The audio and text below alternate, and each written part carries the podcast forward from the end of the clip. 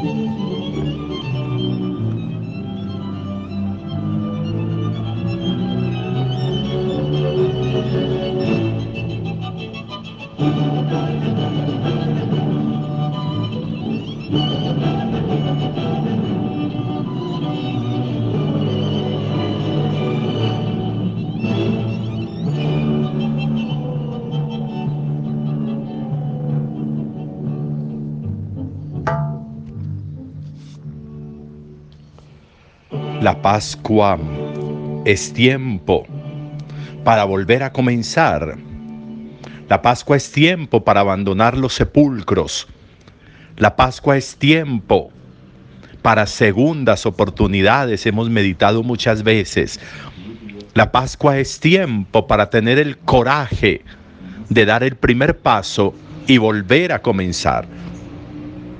No es tiempo de llorar no es tiempo de cansancios, no es tiempo de desconfianzas, es tiempo de nuevos inicios, de nuevos bríos, de nuevas fuerzas, de nuevos ardores espirituales, de nuevos movimientos del alma, de nuevas rutas, de nuevos caminos, de nuevos horizontes, de nuevas perspectivas para la vida, de profundidades para la vida independientes de los años que se tengan, independiente de lo que se haya vivido y se esté viviendo, es tiempo de volver a comenzar.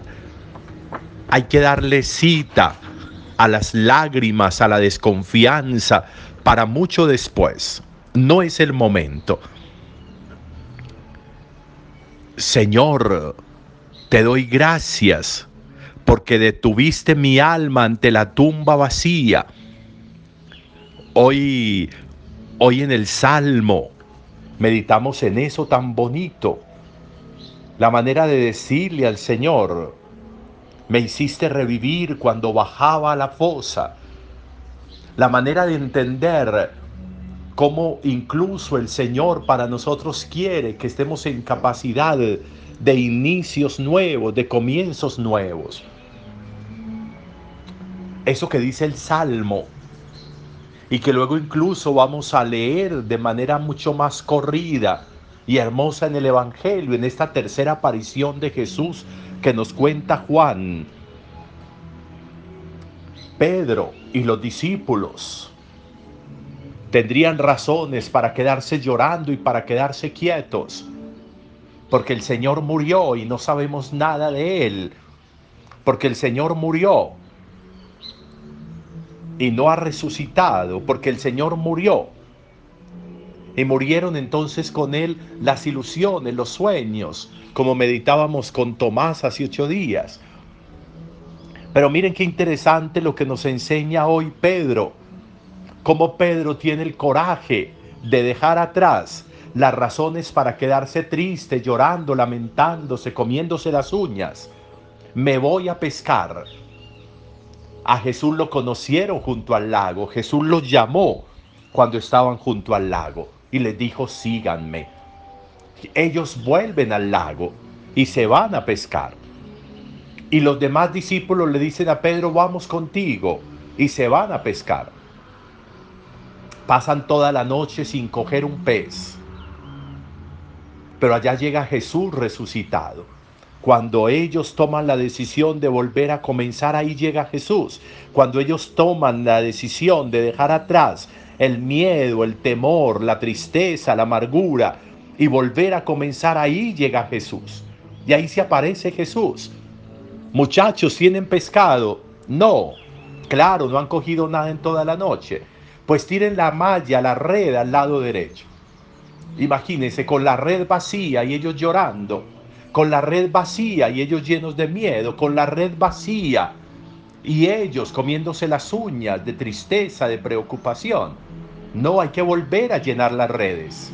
Para eso son las redes, para que estén llenas. Y eso hacen y salen. Tiren la red a mano derecha, les dice Jesús. ¿Cuántas veces habrán tirado la red a ese lado en toda la noche y no cogieron nada?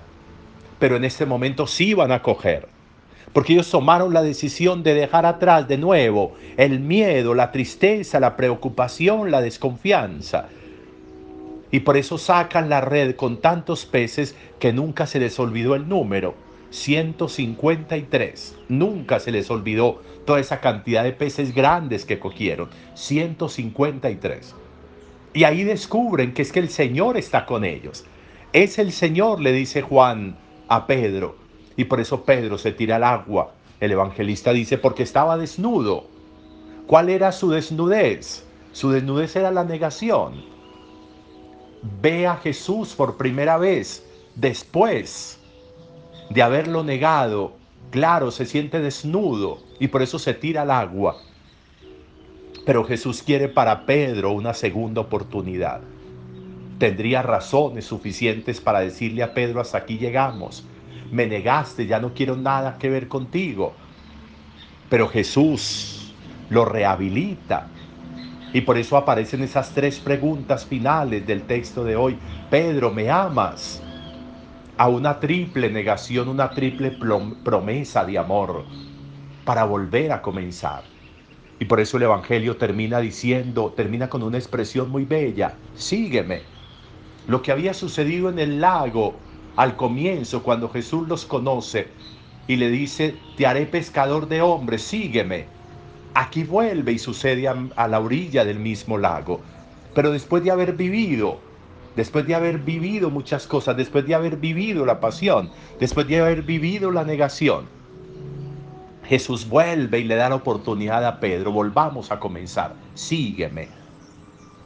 Y Jesús y Pedro lo va a seguir, lo va a seguir tanto que incluso como Jesús va a morir crucificado.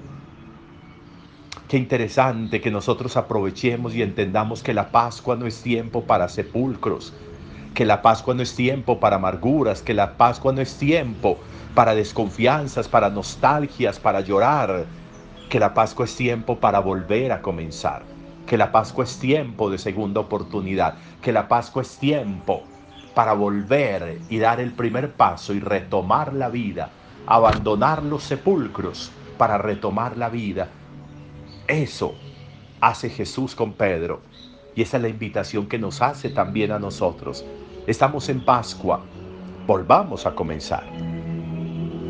Al mediodía, si Dios quiere, nos encontramos y celebramos. Buen día para todos. Feliz domingo.